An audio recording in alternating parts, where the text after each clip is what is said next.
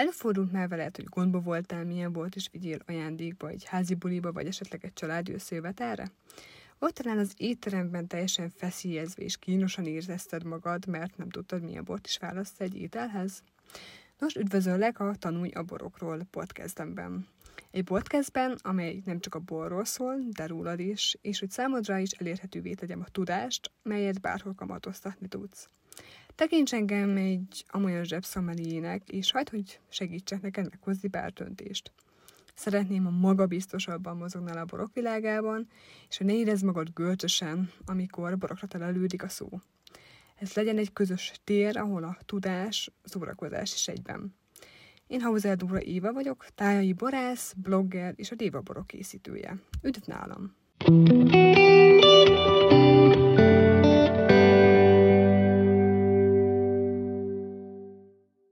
Szia, és üdvözöllek egy újabb podcast epizódban, itt a Tanulj a borokról podcastemben. És az előző két epizódban szintén a pesgőkről volt szó, és már lassan befejeződik ez a sorozat. Persze lesz még azért, illetve tervezek még pesgőkről mindenféleképpen podcastet készíteni, de az inkább ilyen gyakorlatiasabbra venném a dolgokat, tehát amikor már mondjuk kóstolok és lemzek pesgőket, habszóborokat, inkább ebben a témában, de, de azért mindenképpen szerettem volna megemlíteni két olyan fontos pesgőt, amit talán te is ismersz, vagy hallottál róla, vagy láttál már a boltok polcain. Ez a Prosecco, illetve a Cava, és, és ne azt mind a kettő pesgőt, én abszolút oda, oda vagyok a pesgőkért, nekem nagy kedvenceimé váltak itt utóbbi pár hónapban, és teljesen másképpen de tanulmányozom így a pesgőket, azóta, meg kóstolok azóta, azóta tényleg nagyon nagy kedvencemé vált, és viszonylag gyakran is fogyasztok azért pesgőt, egyre gyakrabban, tehát nem lehet elmenni mellett a kettő fajta mellett sem. És a Prosecco, a nevéből is valószínűleg ki lehet találni, ez egy olasz fajta, tehát Olaszországban származik.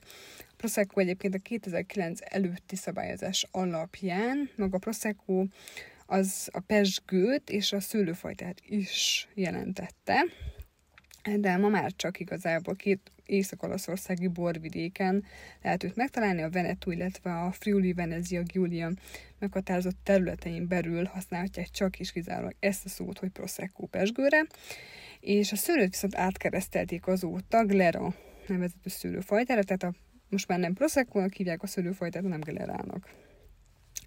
A Prosecco teljes termőterülete így a, ezen a két borvidéken 12.600 és 13.000 hektár között van, és, és az alapbor az 85%-ban minimum glera fajtába kell, hogy készüljön, és ezután pedig ki lehet egészíteni más fajtákkal, mint például a Chardonnay, Pinot Noir, Pinot Bianco vagy Pinot Grigio, és kizárólag fehér borból készíthető, tehát kizárólag fehér bor készíthető, tehát hiába használnak Pinot Noir-t, ami egy kékszülőfajta, de nem lehet pink prosecco készíteni, tehát nem lehet rozé szabályozás szerint.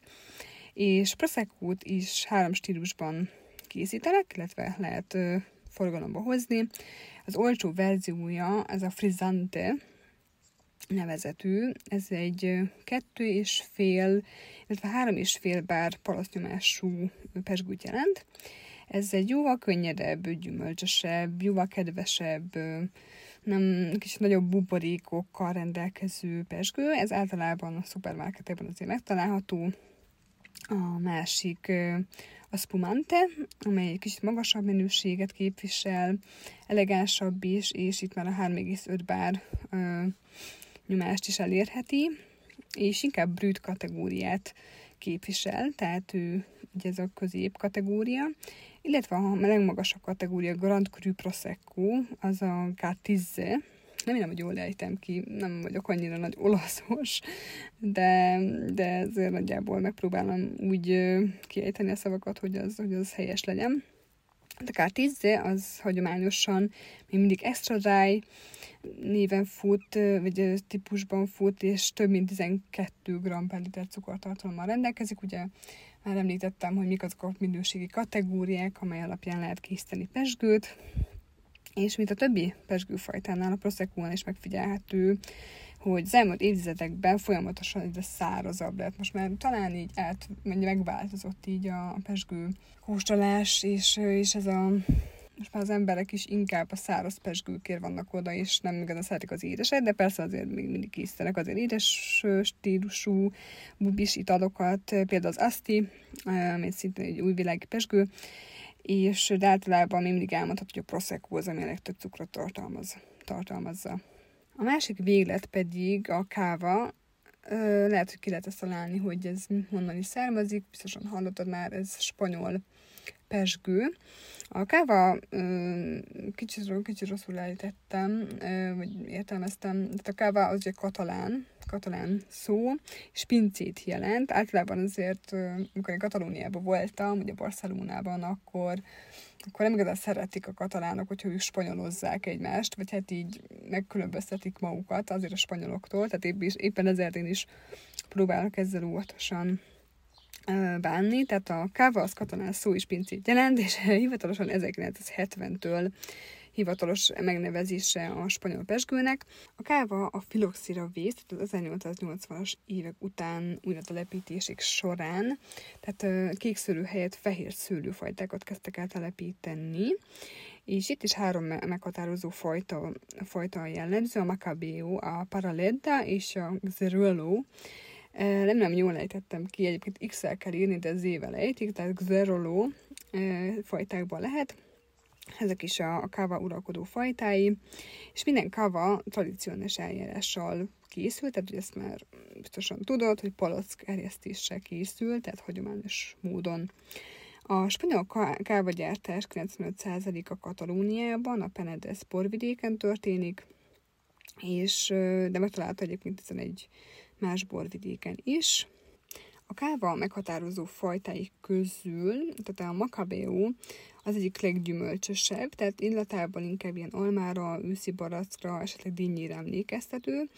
A viszonylag későn érő paraledda, viszont ropogós, magas savtartalmú, kicsit ilyen naturális fajta, és a xeroló, ez pedig a testességet, illetve a, a testességét adja a pesgőnek, és ezért is ö, sokak szerint egyébként legmagasabb minőséget adja. Kicsit ilyen földes, ilyen gumis, grafitra emlékeztető aromája van, és, és ez, a, ez a három adja igazából a kávának az ízjegyeit.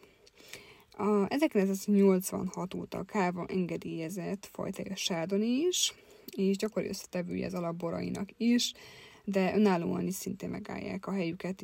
A fehér fajták mellett természetesen vannak kék fajták is, a Pinot természetesen a Trépát, a Garnacha, és champagne-tól eltérően a Rosado Cava, nem a vörös és a fehérbor házasításával készül, hanem a kék szülőnek a rövid híjon tartásával. És a jogszabály szerint ugye készületet alkalmaznak, minimum 9 hónapig seprőn kell tartani, és minimum 4 bányomásnak kell lennie és így lehet valaki káva. És a minimális érlelés idő hosszabb azokra a kávákra, amelyeknek a címkén például Reserve jelenő is látható. Ez minimum 15 hónap minimális érlelést jelent, és a még hosszabb idő az a Grand Reserve, Reserve ezeknek pedig 30 hónap is akár érlelik ezeket a peskőket, de ez csak általában a brüt natúra, extra brütre vagy a brütre lehetséges. Itt is megfigyelhető a káváknál, hogy az elmúlt 50 évben a többi pesgőhöz viszonyítva is, hogy a, szintén a káva is egyre szárazabb lett, és most már majd, hogy nem túlnyomó többségben inkább ezek a száraz kávák vannak, félszáraz káva, és vagy pedig hogy a brüt, extra brüt, úgyhogy, úgyhogy inkább ezekre is jellemző, hogy, hogy inkább a szárazabb pesgőket készítik itt is. Úgyhogy miután kiokosodtunk proszekóban és kávákban is, ugye a következő epizód már másról fog szólni, de remélem, hogy nem baj. Egyébként meg szeretem volna még természetesen köszönni, hogy több mint ezer letöltés, sőt már 1200 letöltés van így az oldalon, úgyhogy köszönöm szépen. Egyébként mindenféleképpen, hogyha tetszik, amit csinálok, akkor, akkor mindenképpen lájkoljátok, és, és meg lehet osztani.